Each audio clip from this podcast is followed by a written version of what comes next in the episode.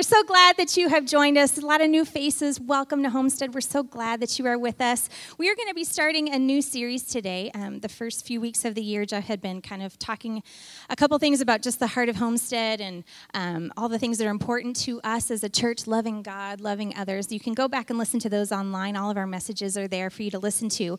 Um, but as we've been praying about what what we were going to talk about next, uh, we had been talking about a couple different ideas. And one of the things that um, I, Jeff and I had been discussing was talking through um, a few points on this book, The Circle Maker. How many of you have read this book before? A few people. Okay. So it's a book by Mark Batterson, who is a pastor in Washington, D.C.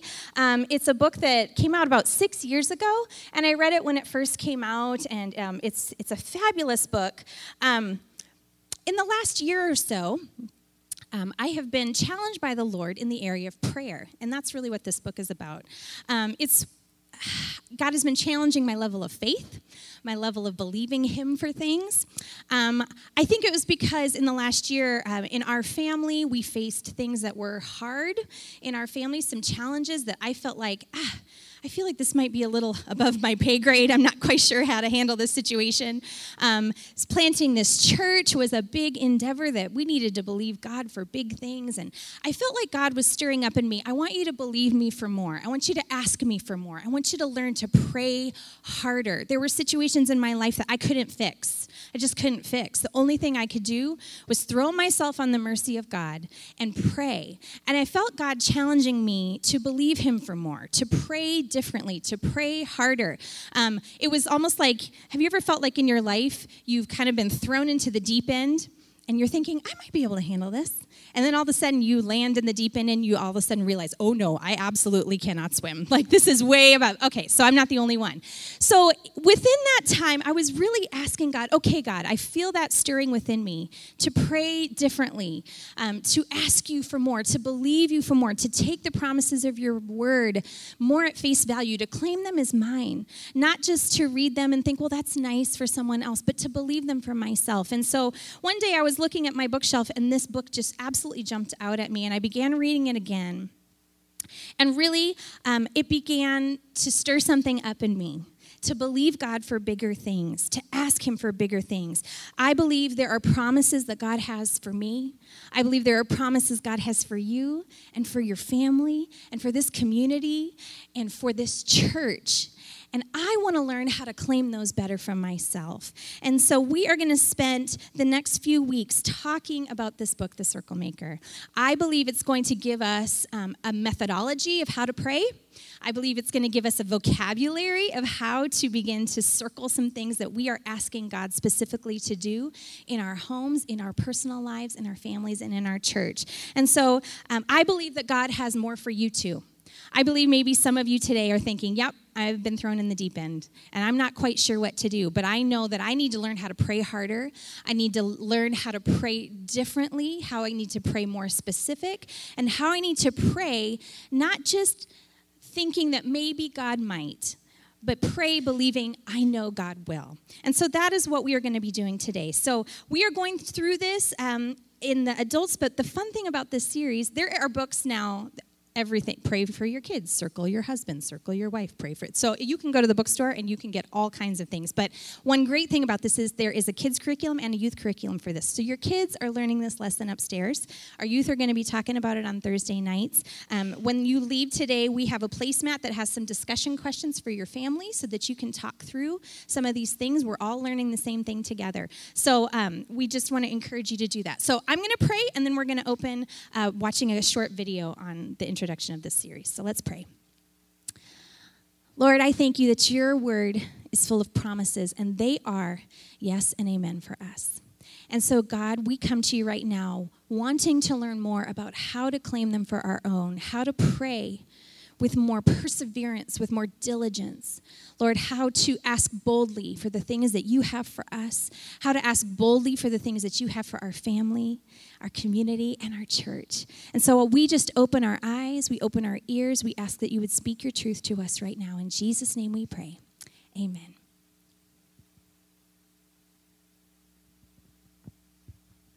Well, it was the first century BC and a devastating drought threatened to destroy the generation before Jesus. The last of the Jewish prophets had died off nearly four centuries before. Miracles were a distant memory, and it seemed like God was nowhere to be heard. But there was one man, an old sage who lived outside the walls of Jerusalem, who dared to pray anyway. His name was Honi, and even if the people could not hear God, he believed that God could still hear them. Famous for his ability to pray for rain, the people pleaded with Honi to pray for a miracle. With a six foot staff in his hand, Honi began to turn like a math compass 90 degrees, 180 degrees, 270 degrees, 360 degrees. He never looked up as the crowd looked on. When he was done turning, Honi stood inside the circle that he had drawn. Then he dropped to his knees and raised his hands to heaven. With the authority of the prophet Elijah, who called down fire from heaven, Honi called down rain. He said, Lord of the universe, I swear before your great name that I will not move from this circle until you have shown mercy upon your children. The word sent a shudder down the spine of all who were within earshot that day. And then it happened. As his prayer ascended to the heavens, raindrops descended to the earth. The people rejoiced over each raindrop, but Honi wasn't satisfied with the sprinkle. He lifted his voice over the sounds of celebration. Not for such rain have I prayed, but for rain that will fill cisterns, pits, and caverns. The sprinkle turned into such a torrential downpour that the people had to flee to the Temple Mount. But Honi still wasn't satisfied. Not for such rain have I prayed, but for the rain of thy favor, blessing, and graciousness. Well, the downpour turned into a perfectly proportioned sun shower, each raindrop a tangible token of God's grace. Honi was almost excommunicated for his prayer because some members of the Sanhedrin believed that it was too bold. Listen, God is not offended by our bold prayers. He's offended by anything less. God honors bold prayers because bold prayers honor God. And eventually, Honi was honored for the prayer that saved a generation. It was deemed one of the most significant prayers in the history of Israel. The circle that he drew in the sand became a sacred symbol, and the legend of Honi the Circle Maker stands forever as a testament to the power of a single prayer to change the course of history. Isn't that a great story? He drew a circle in the sand and said, I'm not leaving this circle until you answer my prayer. I'm not moving from this space. Not for such rain have I prayed, but I will stay here until you answer my prayer. I love the faith of this man. I love his willingness to put it all on the line, right? I love that he was staying there. Everyone's watching, and he said, I'm not moving from this spot until you answer my prayer. I love his confidence, not only in the power of God, but in the character of God to always answer the prayers of his people. I want that kind of faith. But if I'm really honest my, with myself, I'm more like probably the people that are standing back going, Honi, could you please pray for us? Because we need rain. And they're shrugging their shoulders, they're feeling the despair, and yet there's something in them that thinks, I don't know. I would have to say that I probably am more like those people than I am like Honi. I feel the need. I'm desperate for the answer. But I simply kind of stand down with my, my shoulders shrugged and my hands out, going, Well, I don't know. I don't know, God. Maybe you want to send rain. Maybe you will. I don't know. And the, the crazy thing for me is it's not that I don't believe that God is not able, right? I believe that He could send rain. I know that he's powerful enough. I've I know that. I know that's true. But where my doubt comes in is I don't know, maybe you don't want to do that for me. Maybe this time you're not going to answer that prayer for me. You might answer it for somebody else, but for me to stand there and say that you're going to hear my prayer and you're going to answer my call, that's where my doubt starts to creep in. And I have a fundamental flaw in my faith that doubts that God will actually come through when I ask Him for me. And it is a flaw because His Word is full of promises that He says are yes and amen for us. I think honestly, the thing that led me back to this book is that God was challenging me to stop being so passive in the way I pray to stop being so wishy washy in my faith. It's like when I text my friends and ask them if they want to go out for coffee. It's like, hey, no pressure. But if you're thinking, hey, maybe if you're not doing anything else and there's nothing else that is on TV or sounds even better, maybe you might want to come out with me. But no big deal if you don't. Like, right? My prayers are kind of like that. Like, God, oh my goodness, this thing is happening to our family. And I'm sure you're busy with all kinds of other things. And I know there are people that don't have any food. And I know that that's all really more important. And I know you have far more bigger things. But if you had time and you might think about it, and maybe if it's your will and it doesn't offend you too much that I'm asking, if you could maybe sometime get to my problem, that would be fine. But no pressure. Anybody else pray like that? Yeah. And God began saying, like, why do you ask me for things that way? Why do you act like you are a beggar under the table, just begging for a scrap? When I am your father who has prepared a feast for you, will you start acting like you need to sit at the table? You're not under it, just begging for scraps. It's a fundamental flaw in how we view God. He is our Father who loves us, who is engaged in our lives, who wants to do good things for us. And yet, we are so timid to ask, How would I feel if my children came to me with that kind of attitude? Mom, we're really hungry. We know you probably want us to starve. We know you probably don't want to give us food, but if you if you could spare a crust of bread, I would be like, "What in the world? Do you not know me at all?" Of course. I want to help you. I want to give good things to you. We have a flaw in our view of God, and it causes us to pray weak, wishy washy prayers. And I think sometimes I feel like I felt like being non committal in my prayers was some kind of humility, some kind of like, well, God, I never want to be. It's true. When I gave my life to Jesus, I, I everything is yours lord you don't you can do whatever you want to do with my life it belongs to you but i think sometimes we have that humility has just turned into timidity it has just turned into we just don't really want to ask for anything. So, God, we're not quite sure what you want to do. And so, we're just going to kind of see how things go. And the Bible tells us that we pray because when we pray, our faith moves the heart of God into action. And I think if the enemy can get us to all be like, I don't know, maybe I won't ask for that. But if you want to, Lord, I think he keeps us just living this life of timidity. And yet, Second Timothy is so clear to us. Second Timothy 1 7 says, God has not given us a spirit of fear and timidity, but of power and love and self discipline. And yet, so many of us are approaching God with such timidity and such fear and such. Um, we are not asking God for all of the things that He has for us. And so, one of the lines in this book has become my new mantra, and it says this bold prayers honor God, and God honors bold prayers. I'm going to say that again bold prayers, bold prayers, asking specifically for big things, they honor God. And God honors bold prayers. There is no reason for us to be timid in the things that we are asking God for. We can come to Him boldly and ask because we are His sons and His daughters, and He loves us and has plans for us. Yes, God wants us to be humble.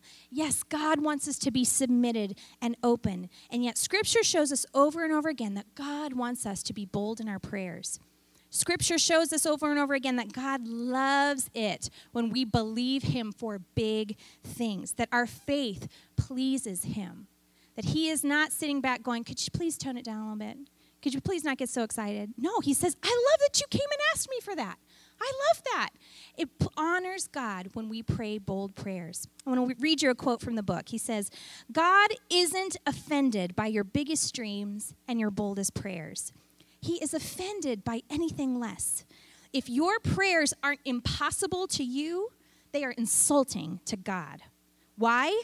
Because they don't require divine intervention, but ask God to part the Red Sea or make the sun stand still or float an iron axe head, and God is moved to omnipotent action. If we are asking for prayers of things that are just, God, please let traffic be nice today. God. And then the car's part, and you're like, oh, well, isn't that nice? No, God wants us to ask for bold things from Him. And there is nothing God loves more than keeping his promises to his children, to answering our prayers, to performing miracles, and to fulfilling dreams. A lot of people talk about why do we not see miracles like we used to see? Why do we not see that? Well, what if the answer to that question is because we don't ask for them anymore? What if the question is because we all kind of just are a little wishy washy in what we're asking God for? But God, who He is, what He does, is a God who answers big prayers. And the bigger circle that we draw, the better, because God gets more glory when the answer comes. The greatest moments in life are those miraculous moments when God does something that only God can do, and everybody knows that God was the only one who could have done that thing. And we all step back and go, Oh, yes, you are powerful. You are sovereign. You are big. And you are still working in the lives of your children. But those big things will never happen until we start believing and praying for bigger things. So, this morning I want to look at another story in Scripture. In Joshua chapter 6, you can turn there in your Bibles. Joshua chapter 6, we're going to read through verses 1 through 16. This is the story of Joshua. This is another moment where someone drew a circle. We heard the story of Honi, but this is in Scripture. Uh, Joshua 6, 1 through 16. This is the children of Israel have been march, uh, have gone through the wilderness, and God has promised them that they are going to have this land. And they come upon the city of Jericho, and the walls are six feet wide at the base, 50 feet tall. And they're thinking, how in the world are we going to conquer this land? We can't even see past these walls. And this is the story of Jericho. Joshua 6 1 through 16. Now the gates of Jericho were securely barred because of the Israelites. No one went out and no one came in. Then the Lord said to Joshua, See, I have delivered Jericho into your hands, along with its king and its fighting men. March around the city once with all the armed men. Do this for six days. Have seven priests carry trumpets of ram's horns in front of the ark. And on the seventh day, march around the city seven times with the priests blowing the trumpets. When you hear them sound a long blast on the trumpets, have the whole army give a loud shout. And then the wall of the city will collapse and the army will go up, everyone straight in.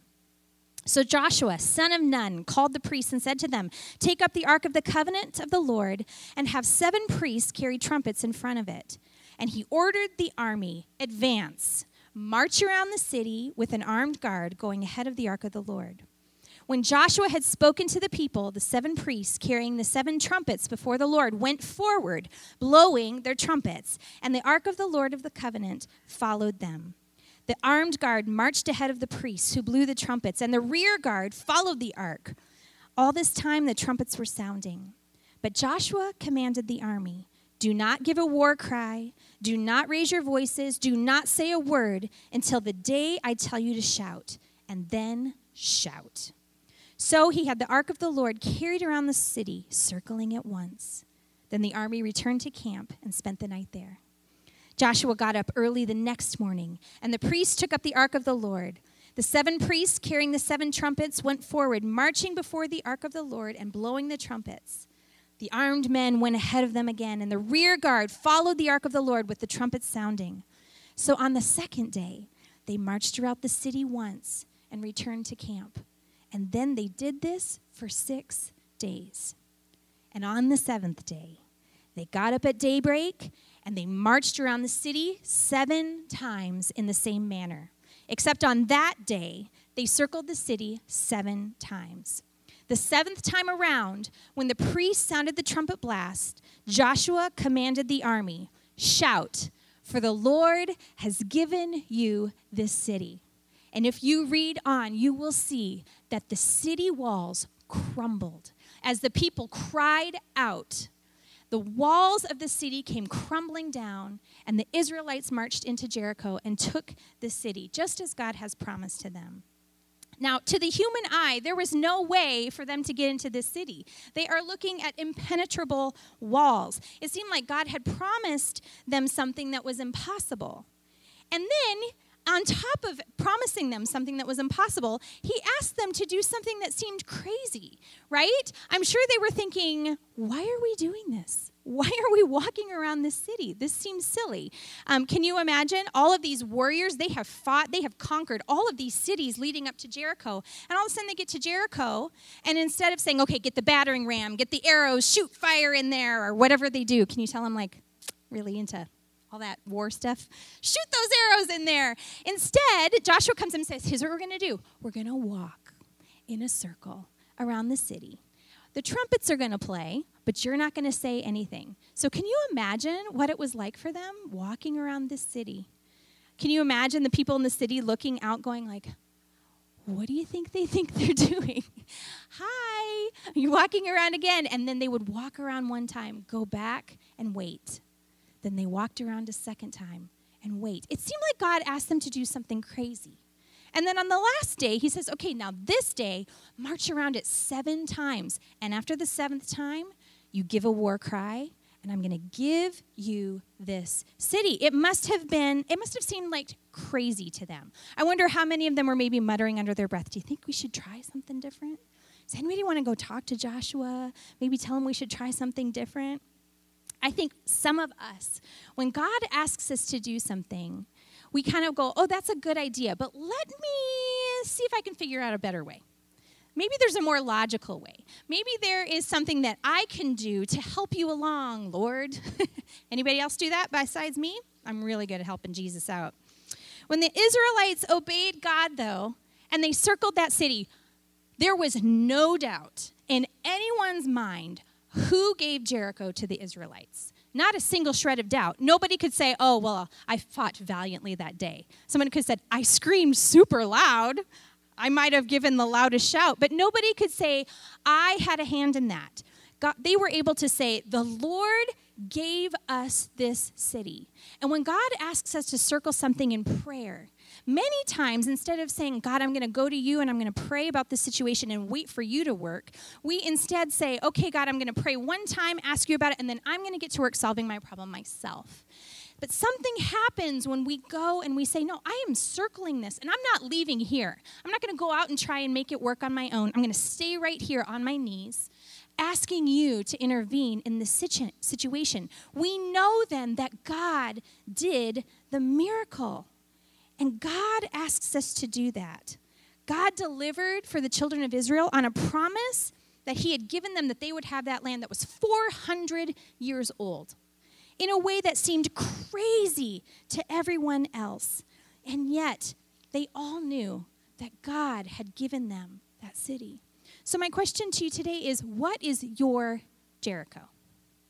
What is the thing that you are asking God to give you? What promise are you praying around? What miracle are you asking God to give you? What dream are you saying, God, there is no way this is ever going to happen unless you do something? What is your Jericho that you need to begin circling in prayer and believing boldly that God is going to move? You know, drawing prayer circles first starts with identifying what your Jericho is. You've got to define the promise that God wants you to stake claim on, and then you begin circling it. I think a lot of us might not even be able to say, What is that thing? Maybe we've never asked ourselves, Lord, what is the promise you want me to grab a hold of and hold onto? And I think a lot of us, this is the place that trips us up and causes us to not say, pray bold prayers because we think, what if I'm praying for the wrong thing? Am I the only one that thinks that? Well, what if I'm like marching around the wrong thing? What if God doesn't want that for me? Or what if it's the wrong thing? And this is where it is vital that you and I are spending time praying, reading the Word of God, and listening to the Spirit of God because that is where He gives us the name of our Jericho. That is where He gives us what we are supposed to circle. Where did Joshua get his instructions? Because they were pretty crazy and weird. Where did Joshua get those instructions? Look at verse 2 again. The Lord said to Joshua, Here's what you're going to do. Now, many of us think, Well, I don't know what I'm supposed to circle. And so we need to make time to say, Okay, God, What is it that you're asking me to believe for? God tells us what our Jericho is, right? You will not know what to circle if you are not in communication with the Lord through His Word and through the Holy Spirit. Now, if you miss this piece, you will stumble into some sort of weird name it and claim it theology, and you can start to think of God as like the magical tooth fairy that, like, ooh, that looks good, circle. Ooh, that looks good, circle. I was thinking about this the other day. Um, I had two friends in college, and I was I was thinking about them both. I had one friend who had kind of that weird weird name it and claim it theology kind of idea, and I remember he had a picture of like this super fancy SUV on his wall, and he'd say, "What's that? I'm believing God is going to give me that car." I'm like, "Oh, why? Because it's the best, and it's so nice, and I want it." And I remember thinking, "Huh, that's weird. I wonder if God really works that way." Then I had another friend named Peter, I actually called him last night to make sure the story was accurate. And Peter was a musician, and we were traveling together in a music group. And every time we would drive by a tour bus, Peter would look at a tour bus and he would look at it and he would go, I thank you, Jesus, that someday you're going to give me a tour bus. We were all like, oh, yeah, that's nice. Peter, why do you want a tour bus? He's like, well, he, I believe God's called me to do music. I believe that that is what I'm supposed to do. And I believe that God has spoken to me that that's something he's going to give me. So the difference between David and Peter is that David looked and something looked pretty nice, so he decided like like he was going to kind of trap God somehow into giving him this really nice car. Peter, in a moment of prayer, God had spoken to him and said, "This is something I have for you. I'm going to ask you to start believing for me for this." And actually, because of that, God put on his heart to plant a seed. And so when we were in college, there was someone who was in need, and Peter actually gave his car to this person. He said, God really put on my heart that this was going to be me planting a seed for that tour bus someday. And so he said, I gave my Jeep to someone because they asked for it. And then he said, Seven years to the day after I gave that car away, someone came to him and his wife and said, I want to invest in your music ministry and gave him a gift of $60,000. And he said, I believe this was the time that God was going to fulfill that promise that he had given me way back in college that someday he was going to give me a bus. He said, So I got online and I found a bus that was for sale for $160,000. And I tracked down the owner and I called him and said, Hi, I see your bus is for sale for $160,000. I have $60,000. Do you want to give it to me for that? And the guy said, Sure. And he went, Okay. and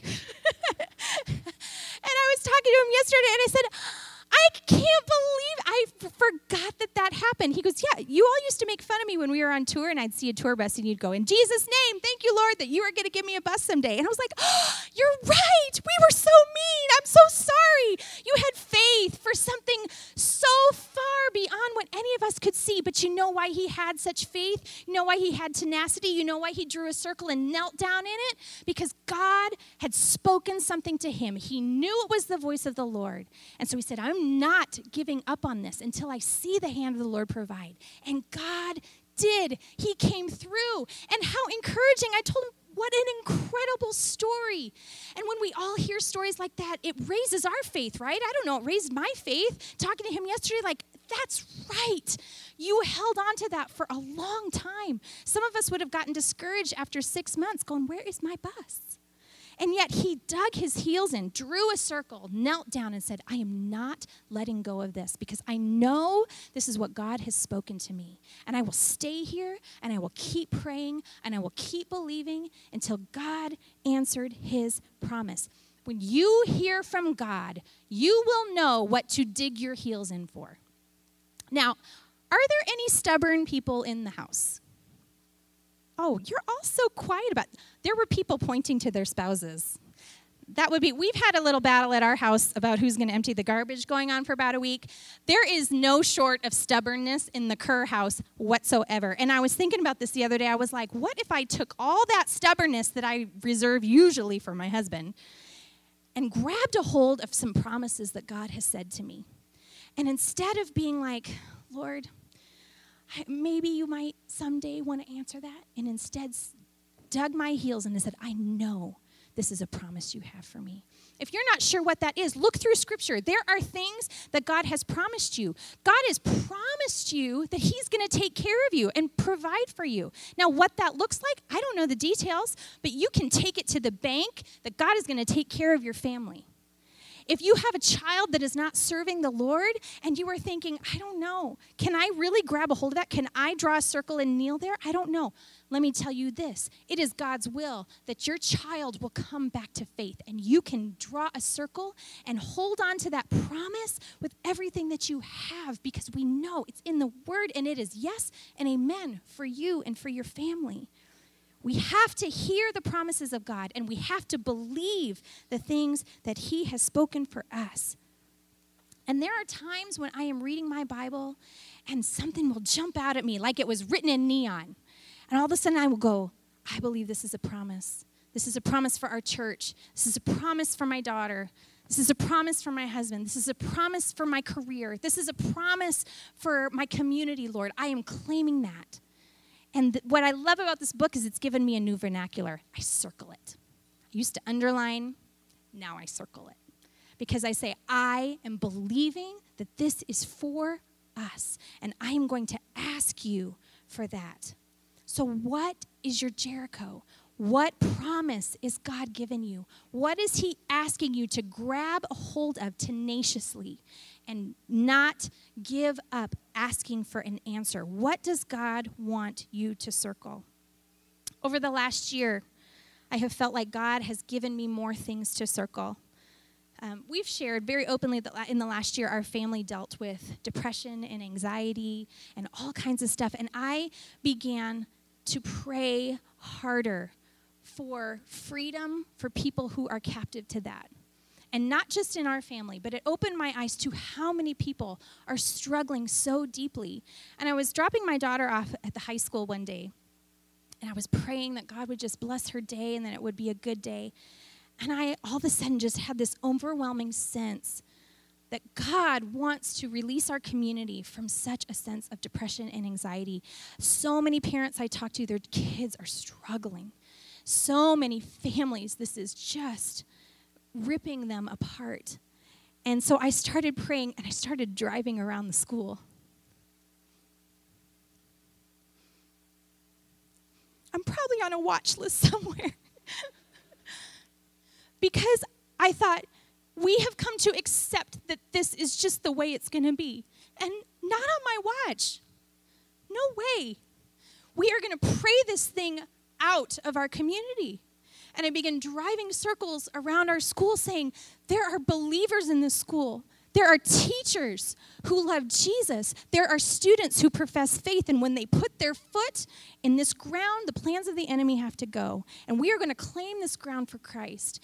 And then I've started driving around neighborhoods in our community saying, I know the enemy is trying to rip families apart there are husbands and wives that it seem like there's walls built so high between them, they don't even know where to begin to tear them down. And I begin drawing circles around neighborhoods in our community, saying, in the name of Jesus, I pray for strong families that the plans that the enemy has to come in and bring division and to rip homes apart and to set off bombs in these homes would be stopped in Jesus' name.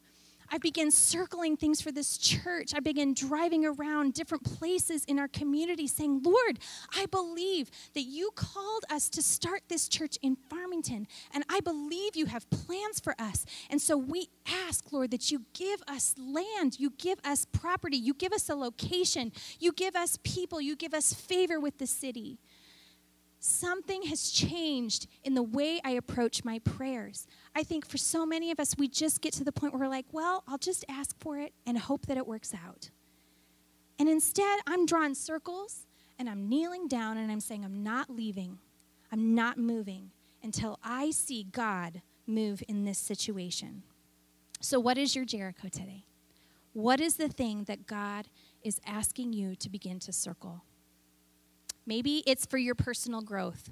Maybe you have had this habit, this addiction, this thing in your life that you're going, man, I feel like I just have been kind of just trying to get it out of there and it just keeps coming back. And instead, today, you're going to draw a circle around that thing and you're going to go, no more. I'm just done fighting this. Lord, you have to come in and you have to bring freedom to me. I don't want to be dealing with this thing in 10 more years. Today I'm drawing a circle and I'm not leaving until you change me. Maybe today that is what your circle is. Maybe it is for your family. Maybe it's something, I have circles for each of my children. Maybe there's something in your children that you're saying, I am praying this thing to the ground. I am not giving up until I see God move in the situation. Maybe it is for your marriage. Maybe it's for provision for your family. And you're saying, enough is enough. I'm drawing a circle around this thing. Maybe it's for your job. Maybe your job has just felt like something is just not working, and you are asking God for a new job or new favor in your company or a new something completely different. Or maybe you've been feeling like you wanted to start this new company or do this new thing and you just weren't sure. And today you're drawing a circle and saying, Lord, my gifts and my talents are here for you to use. I'm drawing a circle today around my job. Maybe it's for your city. Maybe it is something that God has put on your heart for people in our city. Maybe it is for young people. Maybe it's for elderly people. Maybe it's for our city officials. What is the thing that you are going to begin praying for faithfully? Maybe it's for our church. Maybe God has put something specifically that you are going to pray for for our church. There are so many different things that we are asking God to do, and we are believing that He is going to provide things for us. What is the circle that God is asking you to draw today? You know, there's a difference between praying for something and praying through something. Praying for something, I'm going to call like a Facebook prayer. Like somebody writes, Oh, this is happening, and you're like, praying, right? And then you don't think about it again. Praying for something is just, Oh, yeah, oh, okay, that's great. Praying through something is grabbing a hold of it and saying, I'm not letting go until I get an answer.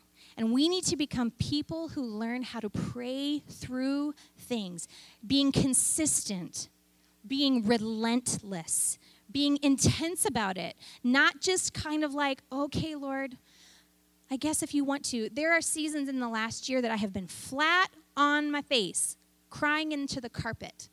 And I think for some of us, we have got to start praying with more intensity and asking God to move on the things that are breaking our hearts, asking God to move on the things that are destroying our homes and our families and our community.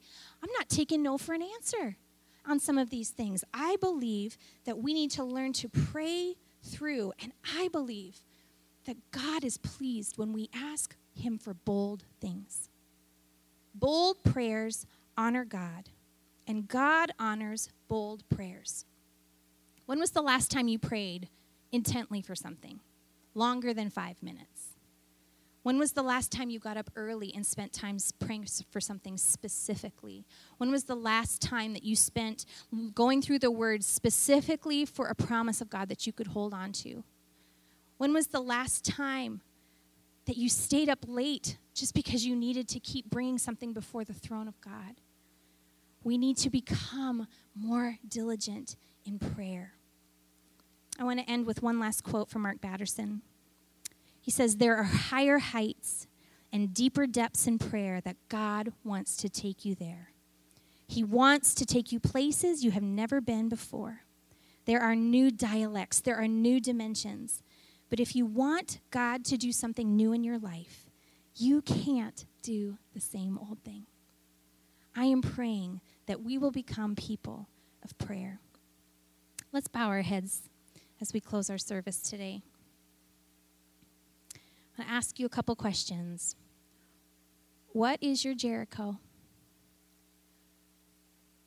What is the thing that God is asking you to draw a circle around? Maybe it's a number of things. Maybe it's just one thing right now.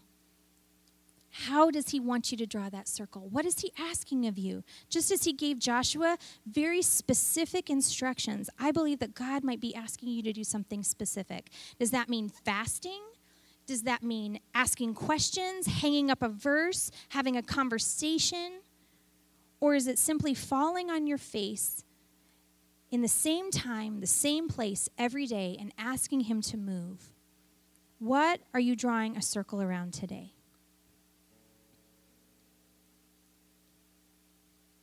Jesus, I thank you that you are a powerful God. Lord, we repent for our unbelief. Lord, I know so often I doubt you. And I approach you like a beggar under the table asking for scraps. Instead of a child of God that you have prepared a feast for. And I don't want to live a life of wishy washy faith and half hearted belief. But I want every promise in your word to look at it as yes and amen and for me and for my children and for my children's children. I believe you are who you say you are. I believe you will do what you have said you will do. So, Lord, I ask that you would begin to do the miraculous among us. Today, we draw a circle as a community, believing that you are going to do things among us, in homes, in families, in individuals, that we will look back and say, there is not a chance that happened outside of the hand of God. Lord, we are asking things beyond what we are able to manufacture in our own strength, by our own connections, by our own um, efforts. And today we take you as your, at your word. You are strong, you are mighty, you are powerful, and more than that, you are for us. So, Lord, I pray for every person here. Give us something to grab onto. Give us something to pray hard, not letting go. I pray that this week, in quiet moments, that you would whisper a promise to someone here today. I pray this week, in quiet moments, reading the word, that something would jump off the page and they would circle it and claim it as a promise specifically for a situation in their life. We thank you that your promises are for us, and we take you at your word.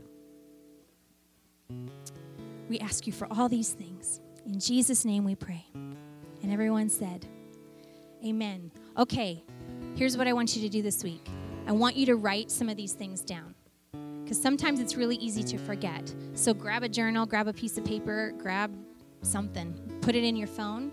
Some of the things that God begins to speak to your heart of what you're putting a circle around, something that you are believing for. Because it's important to start grabbing hold of it and then when watch Him move, and you can look back and go, oh, yeah, there He is. There he is. I see that he is moving and he is working. So write it down this week. Make sure you grab a placemat for your kids and you can have some discussion within your families. God bless you. We love you so much. Have a great week and we will see you next Sunday.